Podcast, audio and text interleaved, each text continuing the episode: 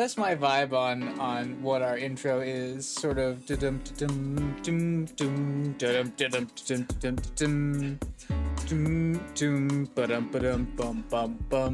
Welcome to the Pure Joy Podcast, a bi-weekly exploration of joys that we feel amongst ourselves and through our guests.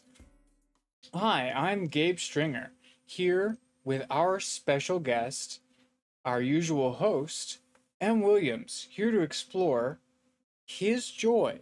Finally, here in front of a camera and microphone. Uh, a year in. a year in, here is M. Williams here to talk about his joy. I'm so excited. I'm Gabe Stringer one more time to interview M. Williams about his joy. M, can you please enlighten us about your joy? Well, let's start with our daily joys. First. That's true. That's true. That's true. Our small joy of the day. Let's we gotta warm do up our, into We gotta it. do part one of the episode. Here it is. Our small joys. Do you want to go first, guest? Yeah, yeah. Go I'll go it. first. All right. as right. the What's your small joy of the Um, day? My small joy of the day is uh, actually we, me and my partner went out uh, earlier and we saw the Little Mermaid live action Little Oh, Mermaid. Oh yeah. How was that? Yeah, it was really good. Yeah, I don't yeah, have a lot of feelings about the Little Mermaid. I only have seen obviously the Yeah. the animated one. How does it I don't how does know it hold that- up? How does it yeah, compare? I don't know that I had a ton of feelings. I've I've always enjoyed the the like smash hit songs from The Little Mermaid, but I don't know that I've had a ton of like. There's really like a lot of the old Disney movies that I enjoy, but I'm not like, I don't ache to go back and watch again. You know what I mean? Mhm, But um, so it's an hour longer than the the animated version, but I would say that I didn't really notice that it was a little over two hours long. Like It just kept going. just like a good you, movie. it kept you All going. of the scenes were like necessary. I was excited to kind of watch it, knowing going into it, knowing that like, are why why is it an hour longer? And that I think is just because like in real time you need time to build the scenes more than you do in animated. You got to let people enter the room. You got to let people. Hello, cat. Are you here to join? Hey, welcome, Finnegan. and you got to let people warm up to the scenes and then some you just want to give a little bit more time because you're just willing to accept things in animation more than in I think real time. So it it was it was really good. All the characters were really stellar. I was really surprised to see like Melissa Melissa McCarthy do such a good job as Ursula. That was just neat. I was expecting it. I mean, it was about as comical as you would have want to make it, but it still had this like dark side to it. Um, it was good. It was good. Interesting. All songs right. were stellar. Even the only part I didn't particularly love is the bird talking underwater as much as it does. It exists underwater for so long. I'll I'll agree it could maybe go under there, and if everyone else can already like talking animals, whatever, it can talk. I don't give a fuck. But it was underwater for like five to seven minutes, and I do not think the bird can do that. You've heard it here first, folks. The bird in Little Mermaid was under the water for too long. Too long. Hot take here on the Pure Joy podcast. Uh, the bird was underwater for too long, and we can't have that. Uh, It was- only critique. Only The, critique. the audience was literally like other people in the audience were chuckling the first time we started talking underwater because it was just kind of goofy. Stellar movie. Stellar. Good, Still a good character. Decent. Decent she did movie. a great good job character. with good the character.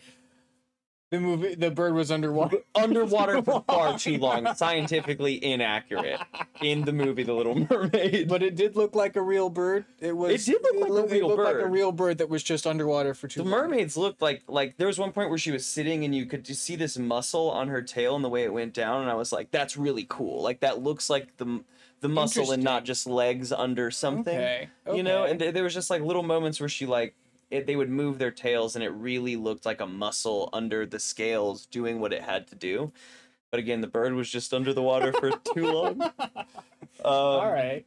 yeah All right. yeah Um, on my end, my small joy, I recently uh, noticed that I have bookmarked quite a lot of songs on Shazam. You know how Shazam has like a it connects to your like network or your No, I don't really like, know your, about like Shazam. buttons.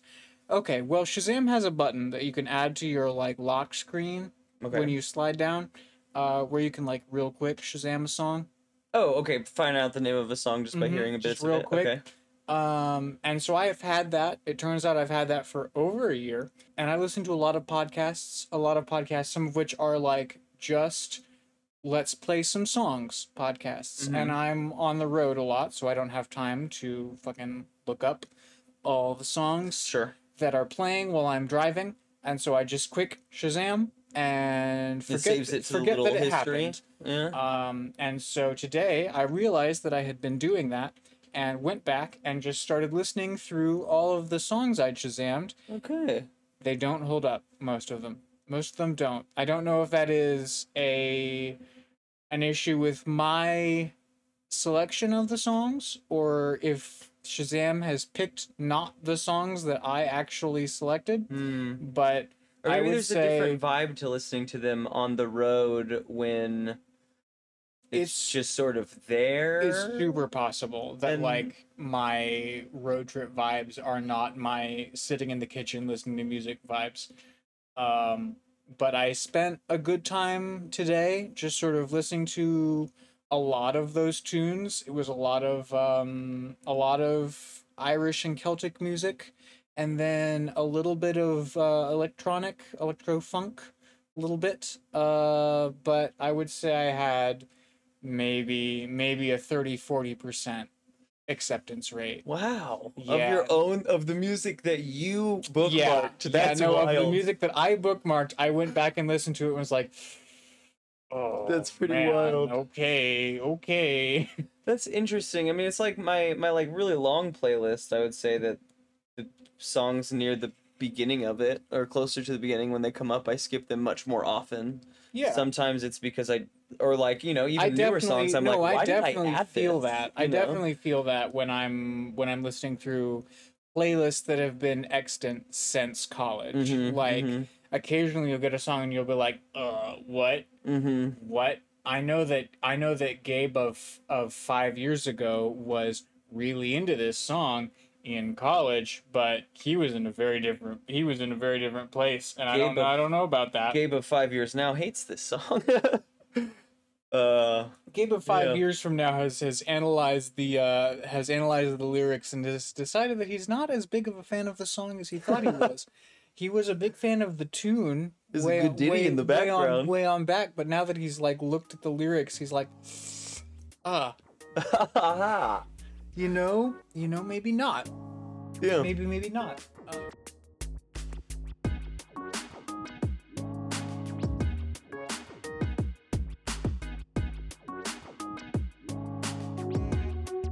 with that out of the way, let's get into the meat and potatoes of our of our recording. M, if you would please, please enlighten us on the topic of our episode.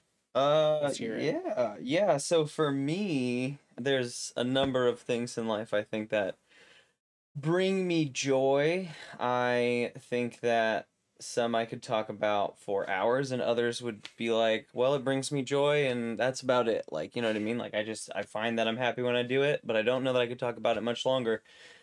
But I think that the root of many of these, not all of them, but many of them comes back to storytelling for me be that i mean streaming like playing playing these games and finding the stories of them playing d&d the podcast like it's all circling around i think in the end to just like having a story to tell whether that's someone else's story that we're experiencing together or a story that i'm making up myself most of the time i think it's preferable that it's a story that like i'm making up or being a part of making up yeah, I don't know. It's just um since we decided that this was coming up, I've been a lot more thoughtful about like what I would be doing. I think at some point it was going to be D&D and then at some point it was going to be podcasting. Um and now that I have I've had guests that have done them and while I'm not averse to repeating, it's also made me think a little bit more about how I would approach doing these things. And, I, think would say I'd say that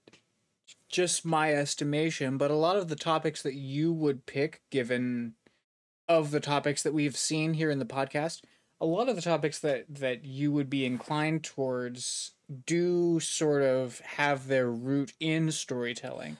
Yeah. Whether it is is Dungeons and Dragons or theater or you know any number of of of things that you would be excited about they they come back to storytelling. I mean, yeah, yeah, yeah, a hundred percent. All of these things have, I think, begun with an enjoyment in the way that it lets me either tell a story or experience a story.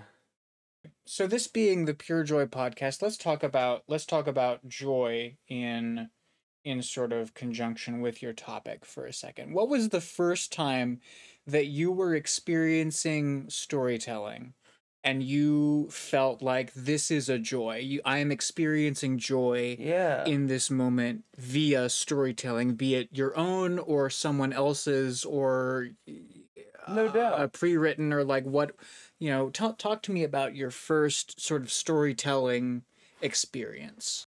Uh, There, there's one before this that it just involves me like reading a book to a grade that was younger than me. I was like in first grade and I was reading a, a book upside down to a bunch of kindergartners. And I remember enjoying imparting this story, but there's one time I think it was probably also in first grade, maybe around the same about uh same time uh in which I had written like I mean, this story is tainted by age at this point, but I'd written like this probably like five to six page story about uh, the beginnings of some form of adventure. A group of adventurers come together. How old were you at this point? Well, like first grade. Okay, Late okay. first grade. Uh, what is that? That's seven? Something like that. yeah, somewhere yeah. around there. First grade. Um, People know first grade. So yeah, I'd done this and I had enjoyed it. Um, I mean, I took my own free sort of leeway with what I wrote. I put a couple curse words in there. Um, was very excited. Oh, indeed. Um, when I was finished with this, maybe book one, maybe chapter one of a longer thing, I was so excited about this this new world, and it went deeper than just the six pages. I made a board game of this thing, this dang. this little journey that you could go on and draw cards, probably more akin to a Candyland than anything. And right? this was all first grade that you did. This? Yeah, yeah, yeah. So we're playing the board game in class one day, um, and the teacher comes over and is uh, interested in the board game that the first grader made, and the story goes on to where it came from, and she was like, "Oh, I really want to read this story," and then she took it away because there were curse words in it. She took it all away and said, "You can have it back at the end of the year." And me That's being brutal. who I am and also a first grader would never remember this thing again. I'll remember it in a moment where I can't retrieve it. You know what I mean? Mm-hmm. So, yeah, I never ever got that back, but it be like that's probably my first attempt at story writing. My imagination's always been great. I've always been into like the pretend on my own with a stick in the the woods, you know. But I think that would be like that's like time number 1 and since then it's I think everything, I mean, thinking back like since then every decision i've made about what my future would be at any given moment has kind of involved storytelling. When i was in like middle school to high school my plan was to be a video game designer. And i was like writing i had all these little notebooks of the chunks of video games that i had designed and it was all around like i remember chatting with a friend who was helping me at some point we were like talking about how the beginning of a game is so important and how it brings you into this world and the story we're telling uh, didn't do that. I went into theater instead, and still like storytelling. My favorite class in college was was playwriting, like that one, or um, what's the the four eighty one we did devised theater again though, like Mhm, storytelling in a different Yeah. kind. Those those are the classes that stuck the most with me because I did them and I did them to a level that there's not a lot of other things I've done. I feel the the like thing that came out. It may not be the most glorious piece of writing, but it was better than I thought I was going to do by far at that time. And I think that if I was, or, you know, am able to continue to nurture that, it's just going to continue to get better for what I think is going to come out of whatever we're doing. Yeah, I don't know. It's just continued. It's consistent and evolving. We did the little Pokemon stuff, and I remember at that time I was at work where when we were making the beginning of that Pokemon game, just like in my notebook, drawing maps. My boss told me to put my notebook away because I had taped pages together and it it could unfold into a larger map that I could draw on. Hell yeah. And he was upset, understandably, yeah. that I had pulled out this map and was like mapping at work. And now we find ourselves in D and D. So it's just kind of like full circle, always storytelling. Yeah. You were talking about storytelling in your late high school, sort of early college days, what was the first time that you yourself because it sounds like you you sort of experienced storytelling. You you had stories told to you and you were sort of a part of telling stories. What was the first time that you sort of felt like you had told a story, that you had had done the storytelling? I think actually it was when I was in. I was actually talking with my partner about this today. Um, and it was it, I was in a show. Um, it was I was the light in who's uh, Samuel Beckett. It was Samuel Beckett show. Um, Let's, if I remember the name of it, but I was in it. Um, you were in it, and what were you doing? Um, I was the light in the show. So this show, um, as a Samuel Beckett, difficult to really get down to the nitty gritty of what's going on. But basically, there are three forces on stage, and each telling this story. Um, one was the man involved in the story, and the other were the two ladies uh, in this like love triangle, and they're all the all the work we had done we got down to that they're all dead and they're trying to explain their story to death. And me as the light shining the only light in the the audience was shining the light on whoever was speaking. But it wasn't just shining light on whoever's speaking i have to direct the motion right like this person can't stop speaking until the light leaves them and this person can't start speaking until the light leaves them even though we know in the script this person stops at what and this person then goes next but like if you don't have that motion, if you don't have that feeling, if this person just starts talking and the lights here, they're pushing action, right? Mhm. They the audience knows that they're driving the show. Mhm. But if I am able to keep this up and force their attention now over here and then now this person stammers to begin their and firing out what they're saying and then has to like trip up to stop because I've ended uh, a word early or whatever, then it like is really driving the action. I really like never did it right in show, but there was a few times during practice where when we crushed it, I was like, this is my show. I'm in it. I am the actor, but like okay. it could not exist without what I'm doing. And also, like, it felt very hard. It felt very difficult. And I felt I had to overcome some wild hurdle in getting to this point where I was shining this light on these three people right. and we're gonna we're gonna get back to your chronology but i do want to ask before we do that what like have you felt that in your in, in your experience of storytelling sort of beyond that first instance have you felt that moment where you're you're like i am the storyteller i am the one dictating Yeah. the the the the beats of this story uh, have you have you felt that later on in life Yeah, I mean, it would be the I mean the the preceding years doing playwriting. I wouldn't say it was probably in another show that that happened, but playwriting um was huge because there was a couple things that I wrote where like it was really cool sharing it with the class of, you know, a small group that like we're all trying to sure gas each other up, but like produce the best work that they could. And so that was a part of it and just like being at the table and you know revealing these pieces that i put a lot of effort into countless you know sleepless nights which was already happening but now i just have to write a story on top of that you know thinking to myself like ah whatever i'm just excited to turn this in and be done with another fucking project so i can move on to the next thing. And then people were like holy shit that's really good or this part was really moving. The rest you know could have used more work i'm like oh sure yeah i didn't do anything. But but this part but though, this part right? And so it just like all of those moments in playwriting devised theater was huge with it because it was this sort of group think about coming up with the story that we all wanted to tell at the same time. And how we could do that it was always interesting because i'm i am very hands-on i gotta have a lot of control in whatever projects i'm working on. Mhm. and that is a type of art where you can't really um if you are it's no longer what it's supposed to be which is this like i don't know group think production group think product. So like giving yourself over to the like nature of what the storytelling can be is interesting too i think then mostly it's just set with d&d since they introduced us to d&d because i knew that, that i could i can literally tell any story i want just have to set it up just right So then, so then, taking it from the the college years, I'm guessing, uh, I'm I'm assuming. Correct me if I'm wrong.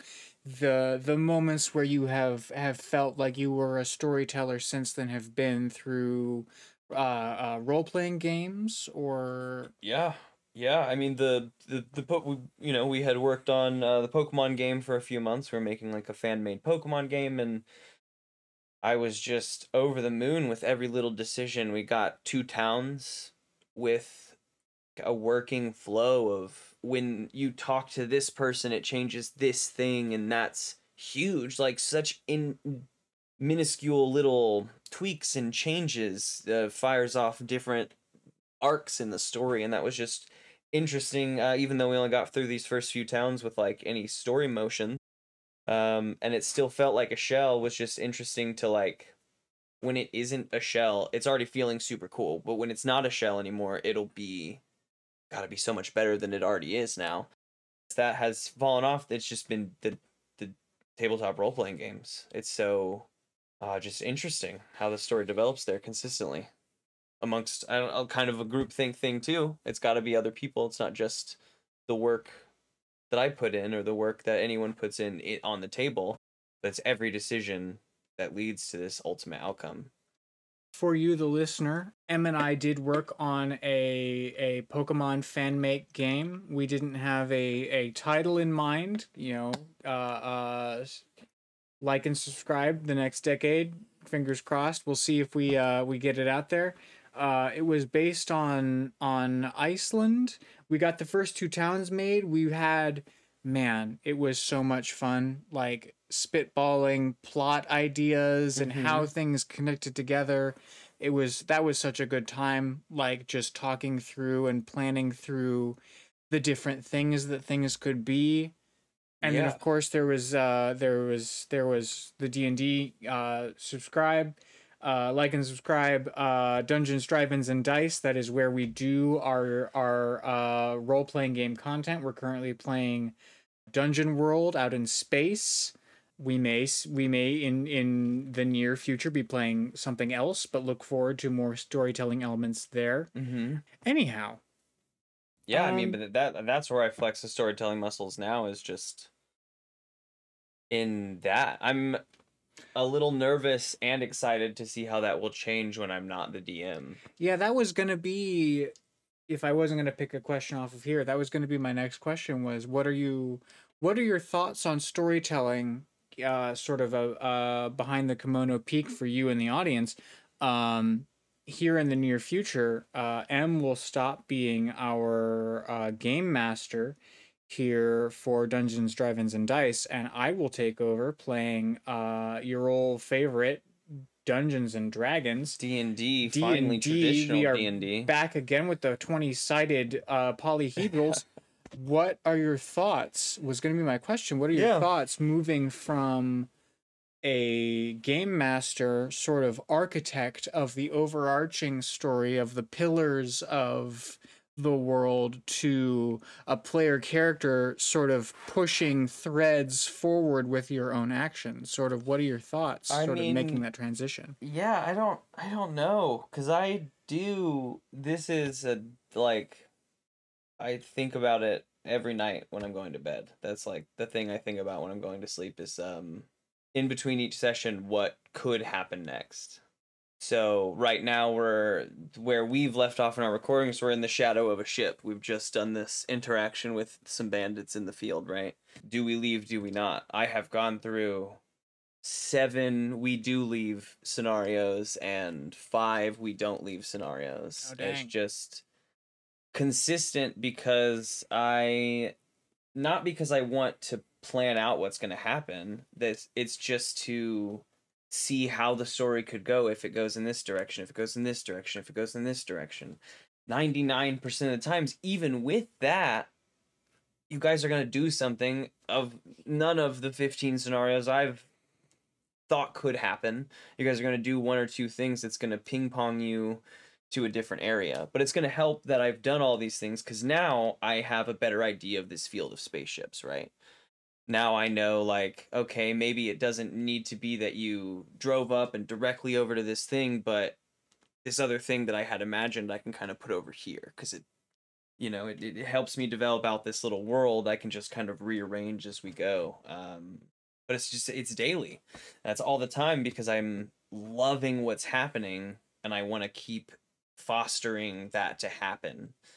When I move into a player I don't know. I don't know how I will feel I don't know if I'll be searching for another way to find a way to tell a story or if the itch will still be scratched because in editing I'm s- pleased in a different way to see that it's not just me DMing and then you guys responding, but in this moment I can see the story forming when I'm editing. So maybe it'll still exist because I'm still going through and editing the same content. I'm just not driving the boat per se anymore. Yeah. Um so I don't I don't know. I'm nervous and excited because I kind of want I just want to play again.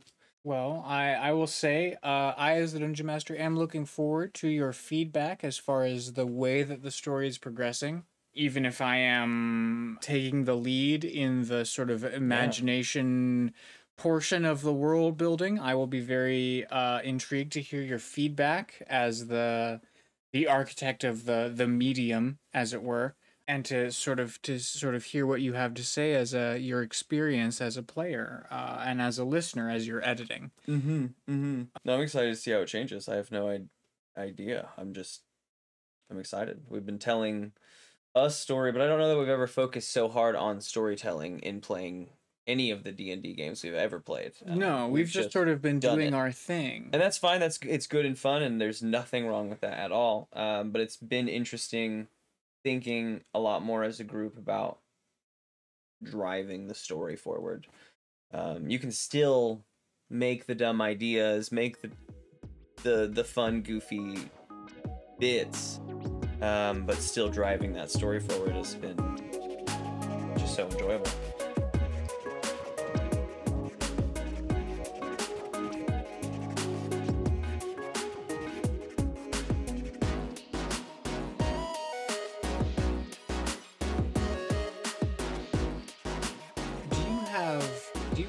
Memory? I don't know if we've already answered this, and if we do, we'll move on to the next question. But Sure. if, i- do you have a memory like a crystallized, like a "Eh, this was the moment that that you were like, this is a joy. This is a this is a thing for me that I want to be doing forever, basically.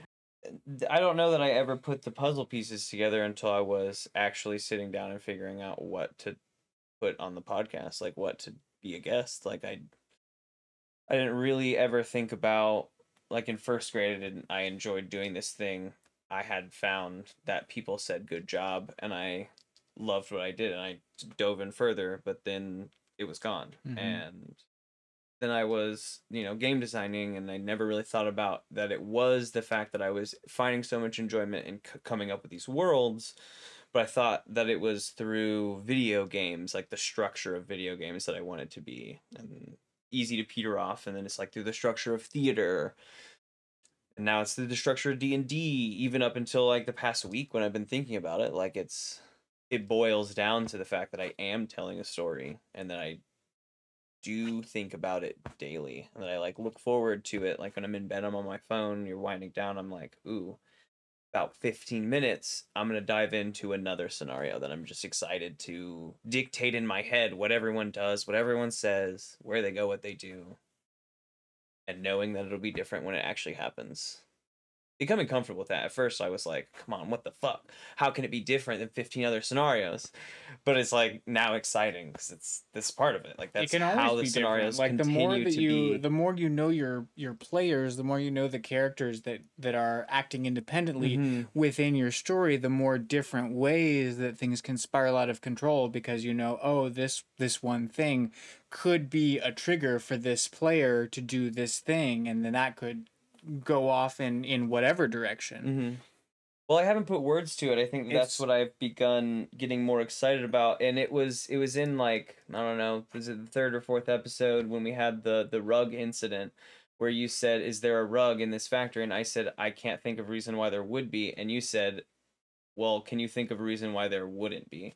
And then I said, I had to, I like faffed around and tried to come up with some reason there wouldn't be. And the it ultimately resulted in no. In the end, I did not get my rug. You didn't get your Spoiler rug, alert for those who haven't heard the episode. I did I- not get my rug. Not I- salty at all about that. Yeah, I'm salty about it that I had done that that um, character's already in the dead. past. That sure, sure, and that's also been revealed in in real time now, so that can be said. But it's it's that there was no reason that there couldn't have been. I just was for some reason unwilling to find one, and like after that, it's become a lot more about stretching those muscles. So no matter what anyone says, making this happen and mostly we do it i try to do it in a way of like does it make sense? But it doesn't always need to because we're just telling the story.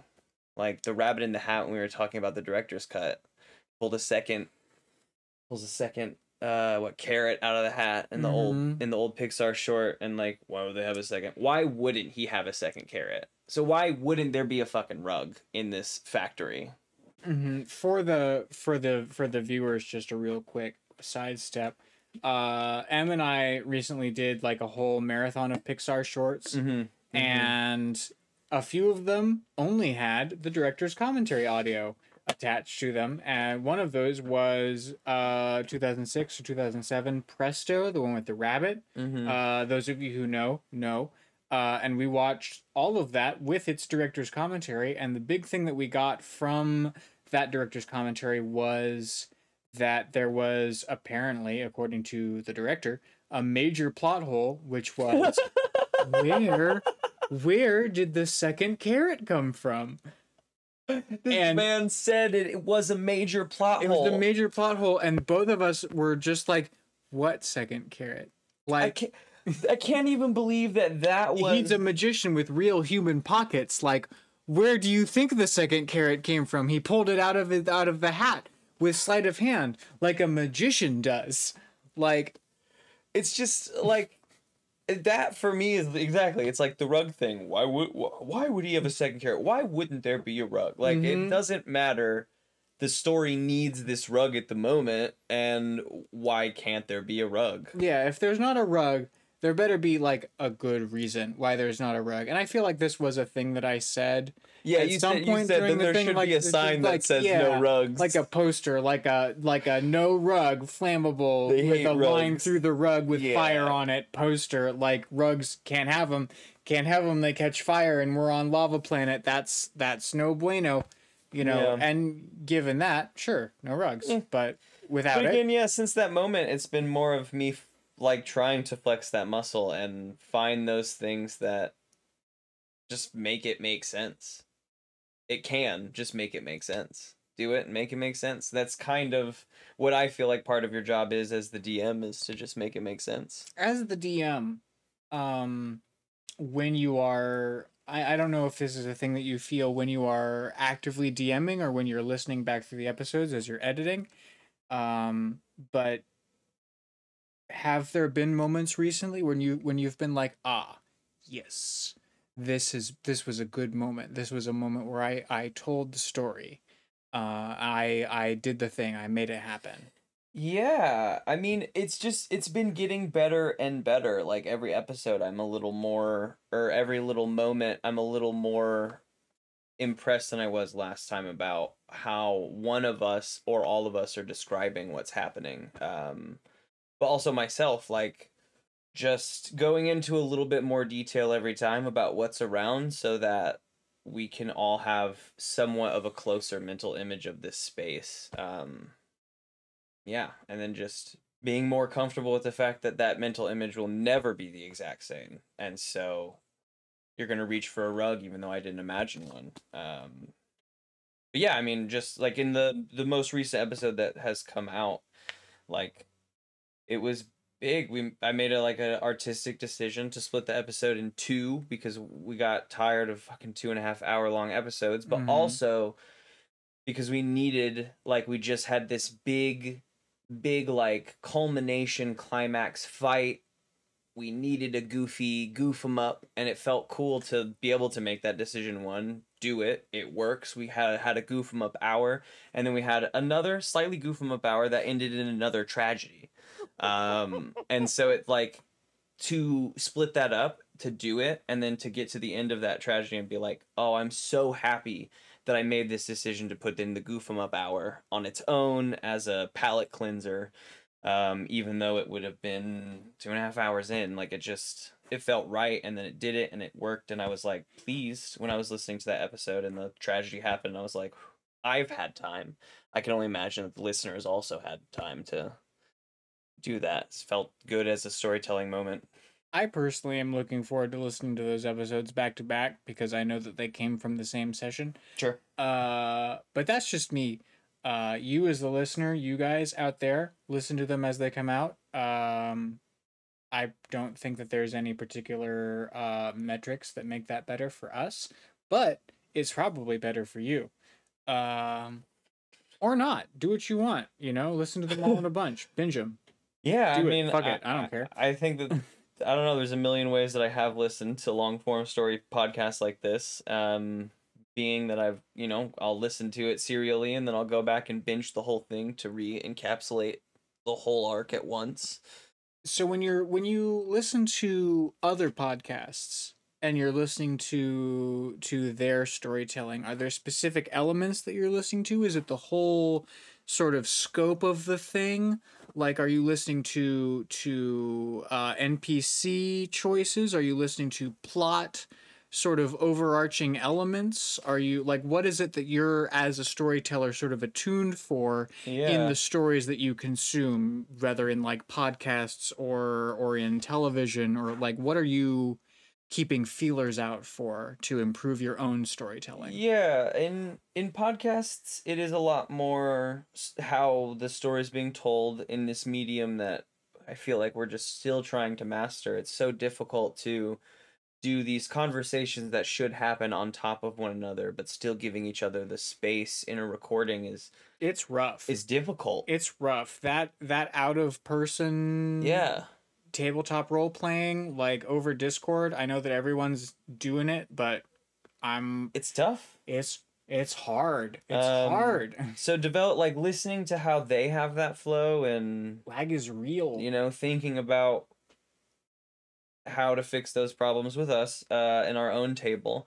um, but also listening to yeah i mean just just all of it the way that the characters respond because that could be an npc the way they're responding i can just say that i don't know i'm uh, currently i'm listening to one where the npcs are a lot less um uh, oftentimes they're a lot less important and i don't know i think every npc has their story whether we are focusing on it or not is different but Mhm. every npc has a story Mhm. they may not have a quest for you but there's something going on so i really like to give that but it's you know eh, that you know just because we do it differently that doesn't mean it's bad or wrong or that either way is it's just that has developed slightly differently but it i think it's helped develop that helped develop my joy of that and when i make an npc when you guys meet herc the cheese man and while it won't make sense in our story for Herc to ever come back, Herc's life is still happening. We gave him enough breath to have life. Herc was an NPC for a character who no longer exists in our game. No, Uh, no, but he had the breath um, to Herc, exist I do miss him. when he was there. Um, and I think that I miss him and his cheese.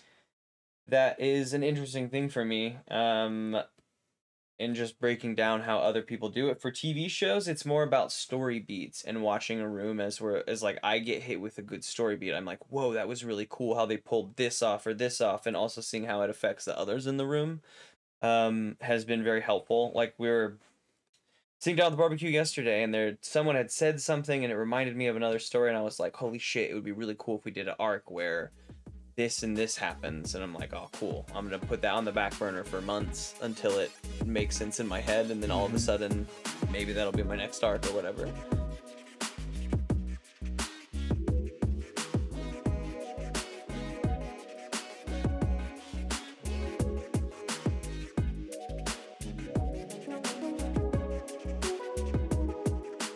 so say that that some of our our listeners are wanting to tell a story. Either they want to to write some sort of of serialized fiction, short fiction, or they want to they want to run a a tabletop role playing game of their own, and they want to tell sort of a rich story, or or some other medium. They want to do.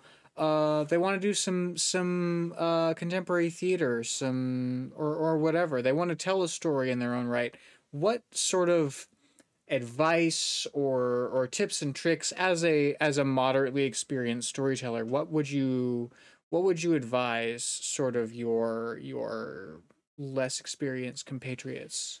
How would you how would you guide them? It's yeah i mean it's it's it's pretty broad i think with any of these mediums if it's something that you want to try because you're interested in it um and possibly interested in it even as a storytelling medium that is to do it and then do it again and do it again and again and again and again and again and again and just keep doing it. And if you find that you aren't enjoying it, find another medium. That is okay. I think a lot of people burn out because they force themselves to do something that they're not enjoying. Um, I know that I was getting that way. Like in, a, I think a lot of theater stuff, I was burning myself out because the things that I was loving wasn't the things that I was doing so much of. mm-hmm. Um, and so I was like finding this weird split between what was bringing me joy and what was bringing me stress. Uh, and how to balance that and you know it's now only looking back hindsight 2020 that it was the storytelling that was bringing that so yeah i don't know you just doing it over and over again. I writing, if writing is your thing, great.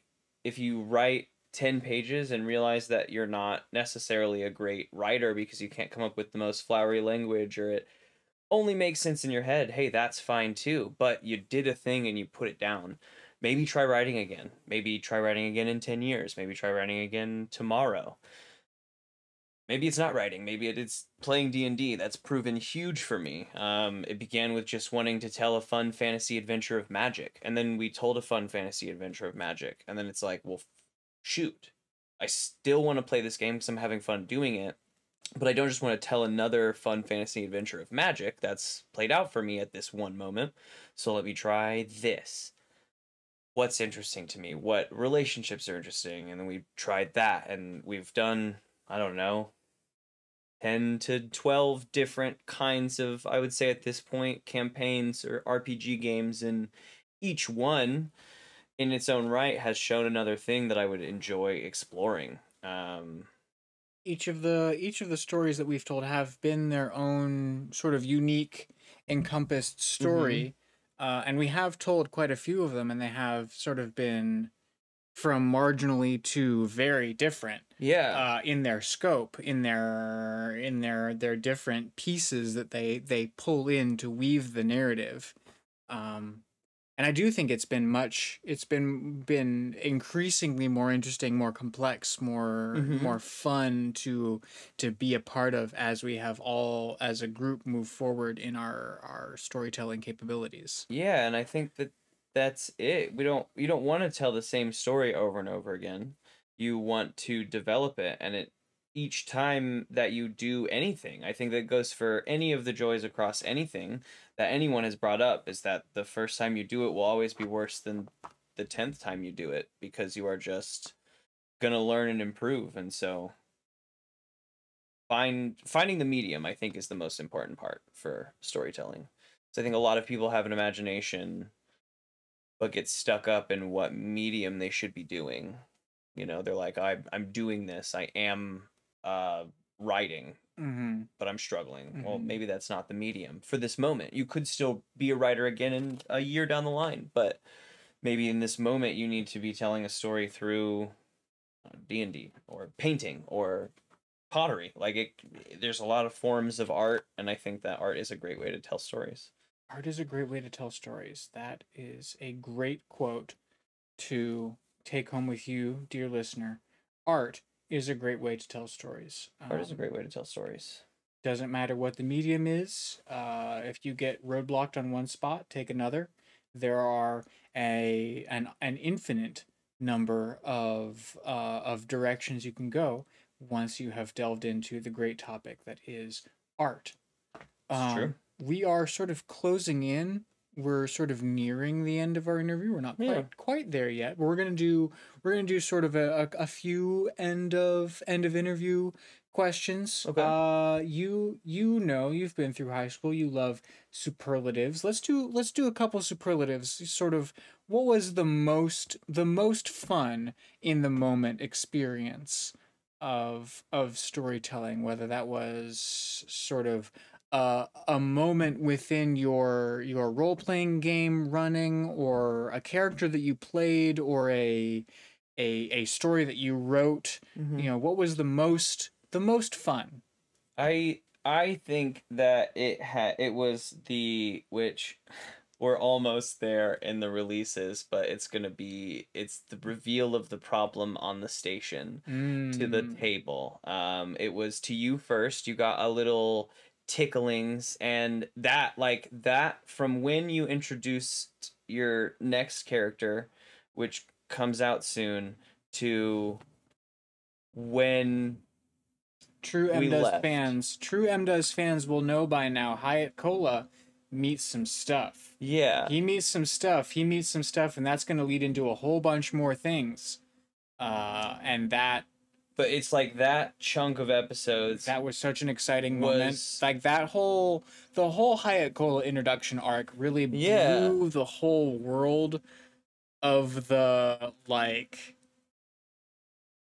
like starting town in space uh world open at Yeah. least for me i don't know i don't know if the rest of the party listened to it but like i know lawrence did and i know that like anyone who did would have gotten a benefit from it because like we did there's a lot that it got touches into on. it. Yeah, and I felt like a lot of the stuff that I guess for for those fans that comes out in I don't know a, uh, a few days I guess after this will come out. There is no that's yeah, that's fine. It comes out at the same time. That's not a big deal. I doubt there's a ton of crossover, save the folks who are already probably aware of what's happening in the story. So Hey guys, if you listen to this quick, quick hiatus, quick brief moment, if you listen to this podcast, the Pure Joy podcast, uh, you should tune in to Dungeons, Drive-inns, and Dice. It's not this at all, but it is these people doing a tabletop RPG, and it's a lot of fun. It is. It is all of us, all of your favorite voices here on the Pure Joy Network. There are a few uh, of us, yeah, quite a, a, uh, a few of us, and you know, if if M if 60% M keeps up his keeps up his stuff, it'll be all of us at some At- point. At some point, yeah. But you know, if you want to go back and listen to your favorite chaos magician and uh, media media consumer, I think was that that was my topic way back when. That was Uh, yeah, yeah. Your favorite of those two people playing uh, role playing games, go and listen to the the Dungeons, Drive-inns, and Dice uh, podcast. Yeah. We play. Uh, I know this is our second very shameless plug, but we play. Uh, we play Dungeon World in space. yeah, Dungeon World in space. Uh, I play a, a sequence of deeply sexy characters. yeah, deeply differently sexy characters. Mm-hmm, mm-hmm. uh, Um, mechanically, let's be very specific. Mechanically sexy characters. um, uh, But yeah, I mean that's that that arc is is just so good because so I had fun. from the first episode. you can tell. You can tell how much work went into Yeah. that sort of introductory, like, like couple episodes. It was very clear that you had done a lot of work Yeah. coming into. It had been the eight months I think leading up to that time that I had been thinking about this character that's going to be introduced and how to do that. And then not only how to do that, but how to edit that. I was thinking three months in advance on how I would go about editing this voice because we've done a, t- a small touch of like vocal editing here and there, like comms or certain aliens get it, Mhm, certain big mhm. forces get it. Uh, and this felt like a huge force. And so, how that's going to come out, I had to think about. And so, when we were doing it and seeing the look, like, yes, Lawrence's character couldn't be surprised, but watching Lawrence actually experience that and then play a not surprised person was also interesting to see like all these little bits and how they were clicking in was big and then it was so big that we had to have a secondary there's going to be several episodes of us just talking about it and figuring out how to move on Yeah, the from this big ramifications, thing. the the ripples that spread from and i was from that. I, I felt a little bit of guilt and I was scared in this moment because I was like, oh no, have I thrown things off the rails? But it wasn't that I had thrown, th- thrown things off the rails, is that I had done it You just sort exactly of, like I wanted to do it You'd rattled us, And like it you had rattled our whole shit. as a part of this we story. had to take our time and like pumped. step back and think about all right what what do our characters do from here and if you want to know what happens what our characters do do tune in please subscribe tune to in. the uh, dungeons drive-inns and dice uh, podcast i am most interested in we've talked about a lot about what has made you feel the most joy the most Mhm. pleasure from your joy, but you can't sort of reach the mountaintops without going through the valleys. So what what has been sort of a struggle for you specifically? What has been more difficult? What have you had to sort of work through to to achieve this joy? Mm-hmm. So if, yeah, I don't know, if like eight months of focus and work on a thing that we are only just in maybe two episodes we touch on a part of the mystery and I pull it off and I'm so stoked. It would be like the failures in the moment. Like I'm I'm using uh, this has been the just the most way that I've done any form of storytelling is with the Dungeons Drive-inns and Dice, but I so like in around Rug episode, just after Rug, I think it's the same episode. It's a pretty big disappointment for me. Um, is the problem what is it the the rope problem where everyone is fucking falling out of the back of this ship? That was a good landing on the rope. Such a it's funny a moment, though. it is a Moe Curly and Joe slap gag bit that I think is humorous, but fully not unintentional good bit of storytelling. not good storytelling at all. And it's been moments like that where you have to decide that because we're telling the story, we're not just playing D and D. It's not just win or fail.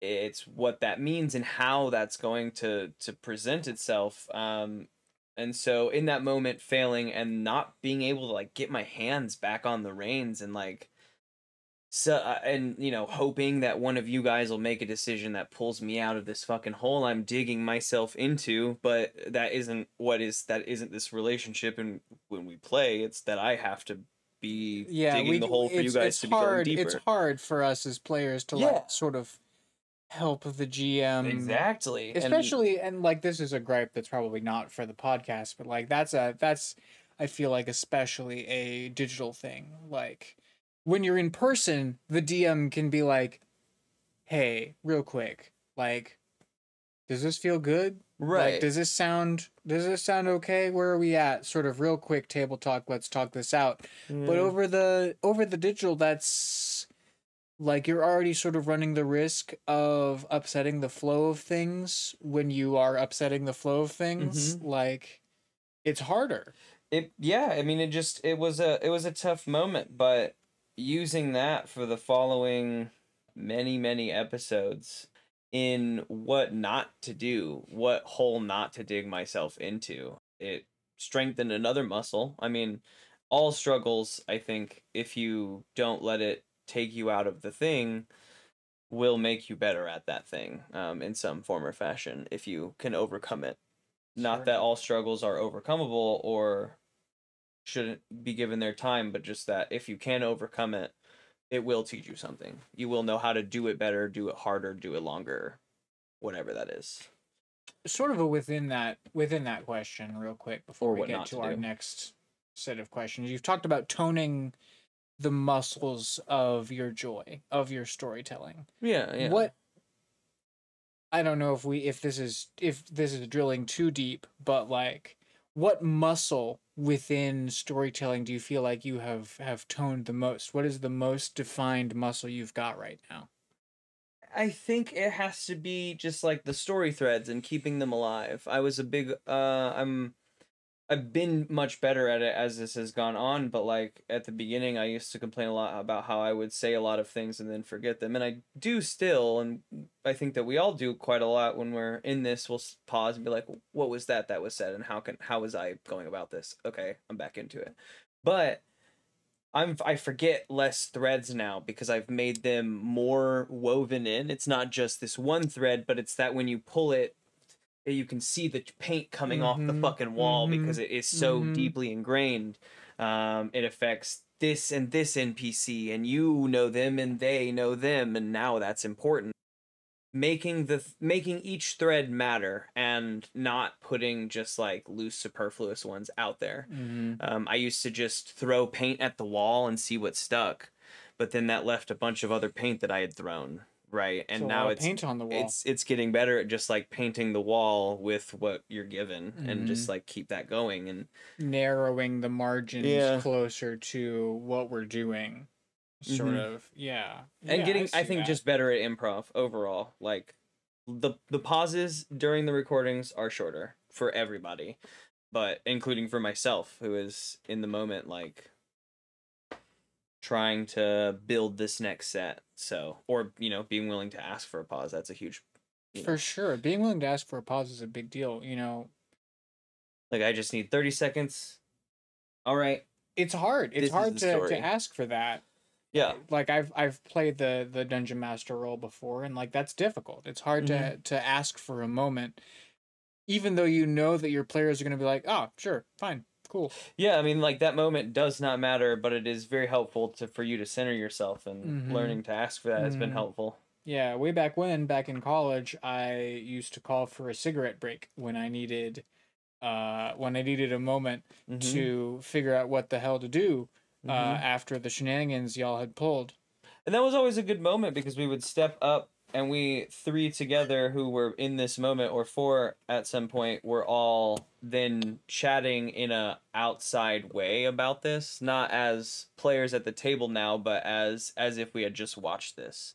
We would chat about how things were going and then give you know us players would give little shoots onto what we thought was could come it was next really and fun. that to like was a really fun and part about the in-person experience was getting to listen to you guys spitballing as I silently chain smoked and tried to figure out what I was actually going to do. But it was really good to be able to listen to the threads of what you guys were spitballing, like What we found you- important. what you thought was important, Yeah. what you thought was going to happen next, where you thought like what you thought the connections were in that moment. That was all really good stuff. that is a thing like so even deeper into that skill is i think it's not you know it so yes the thread is now ingrained in the story but it's also about manipulation is the wrong word but subtle subtle manipulations to get you guys to see it but not make it like i'm focusing on it right? Like Mhm, there's a chip in the mhm. wall and blah blah blah and then someone's like why is there a chip in the wall? Cool. Now it's in your head.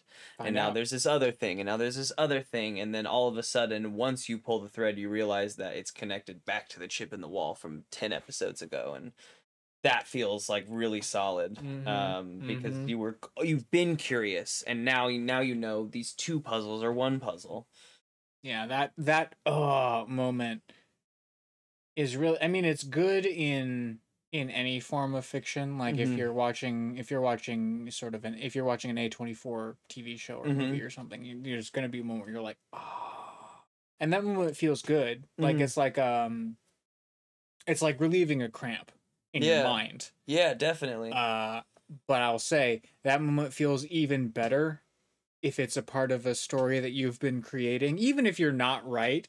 When you feel the bits slot into place, Mhm. even if they're not actually the bits that that wind up being the thing, like when it all makes sense, you're just like, ooh, ooh, okay, I understand the world now. Let's yeah let's play in here. Let's we're not this new we're no longer blindfolded. We're no longer feeling it out. We've taken the blindfold off. Even if we still need some some like real good glasses, um, we can see what's going on now, and that's you know that's it's a good feeling. Mm-hmm. Hell yeah, hell yeah. Okay. Hard, but worth it to develop. So difficult. Yeah. So difficult. But like when you've got it, oh boy, Mhm. it feels Mhm. so good. Okay, we'll we'll call that there with the superlatives. Hmm. I think this is the thing I've seen in in previous episodes. Um, say that some of our viewers are starting off in their storytelling journey. They're writing their first bit of short fiction, or they're they're you know coming up with some ideas for their first game mastering experience. What sort of advice would you would you give to them? I think just like don't let not knowing how to do it hold you back from doing it. Especially in game mastering and playing Dungeons and Dragons, that'll hold almost anyone back that you just don't know how to do it or you're overwhelmed by what's going on. But like I don't know. It sounds so cheesy, but just search it on YouTube. Like it's the best resource for learning. Someone will have the right way to just tell you uh, the the few rules that actually exist in D&D. And then you'll slowly learn the mechanics. You'll slowly learn these things when you start putting yourself around it and ingratiating yourself in it and just playing, playing and failing. And then you'll learn that you had failed and you'll go back and you'll play better next time. Oh shoot, this is how this mechanic works. Oh shoot, these are how these numbers add up. Guess what? It didn't really matter that you did it wrong the first time. You probably still had fun or you struggled a little bit, but you still wanted to come back because you're trying it again. So you'll do it better. Um, if you have, you know, people around you that can teach you, great. But if you can't, like, don't let don't let that don't let not having someone to teach you hold you back from attempting to do it. Don't let not have someone to teach you hold you back. I have to hugely second that, and I will say, huge thing for me, the when you are starting out, really, I mean, writing or game mastering or any sort of creative pursuit where you yourself are sort of designating the plot, Mm-hmm. all of the the textbooks be that the the dungeon master's guide or the how to write a story books or whatever are not helpful they will tell you one way one phrasing of how to tell a story Mm-hmm. and it seems like more often than not that phrasing seems to only apply to whoever it was that authored the story Mm-hmm. and it doesn't actually help any of you the consumers to tell your own stories and i would say like emma said youtube is a huge resource because basically any youtube video like telling you something that you might have been able to read out of a book is basically a rephrasing a retelling of the points that you have gotten from the book and those points may have been phrased in a way that will be easier for you to receive. So just because the book is confusing and unhelpful, don't let that stop you. There are many, many resources, and each different resource, even if it says, even if all of the resources, even if you get five different resources that say, start here, this is how you tell the story, Mm-hmm. they will all be phrased in a different way, and you should poke at each of them until you find one that seems to speak your language Mm-hmm. um, and and let that sort of be your north star uh, that guides you through this uh, the storytelling process. Yeah, I mean, just do it. Find like it's Practice. You can't find whatever voice that you have in this medium without doing it and developing that voice and like developing how you want to use it and in what way. Like it. Like my first six page story would be if I had it, I could rewrite it now and make it 30 pages because of my experience and I've read more books and I've written more things and I know how to write and blah blah blah. But like that only is because I I now have 20 more years of life behind me um because I have written over and over and over and over again. Just do it. Continue to do it. Learn from your failures and don't let them kick you out of doing it. Yeah. Okay. Uh, one last question before we sort of get to the very end of our of our episode today.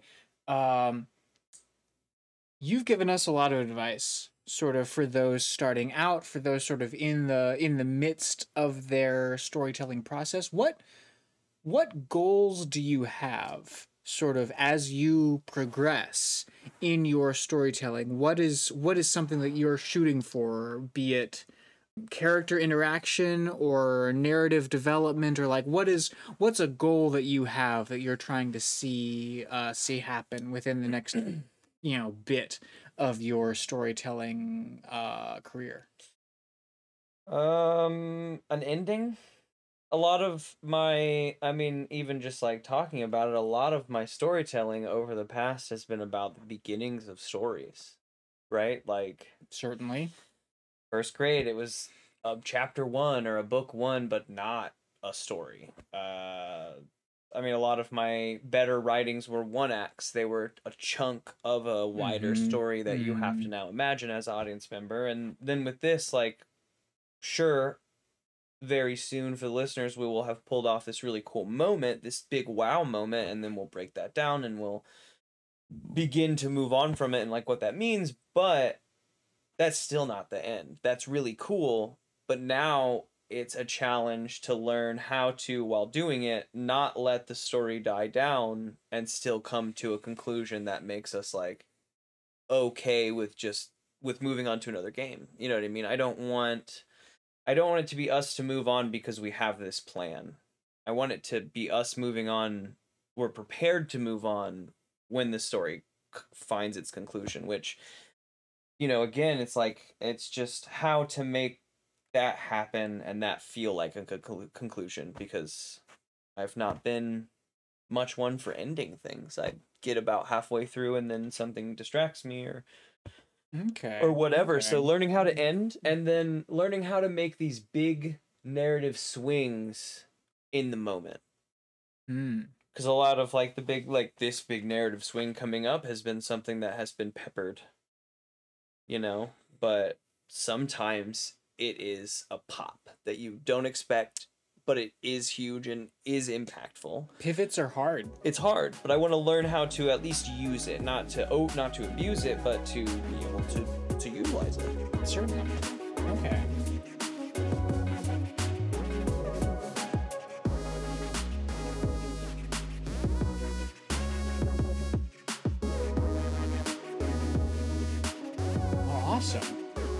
so much uh, for sharing your joy with us, M. Mm-hmm. Uh, before we go, I know that my first episode, I prodded you to introduce uh, Small Joys to the start of your of your episode. That's been So consistent since you have you you kept three. that going. I'm really uh I'm I'm always stoked to, Yeah. to hear the small Joys. So I'm gonna I'm gonna prod you. I don't expect this one to to stick. to stick, but I'm gonna prod it because I am in charge and this is I am the captain now. Sure. Uh let's let's real quick let's manifest a joy. Like what is a joy that you'd like to see, like that you'd like to experience in the coming let's say year, up to a year, sort of the months ahead. Like What something is- I'm looking forward. to? Yeah, something you're looking forward to or something you'd like to realize. What is a joy that you would like to manifest, that you'd like to visualize for yourself Oh. in the near future?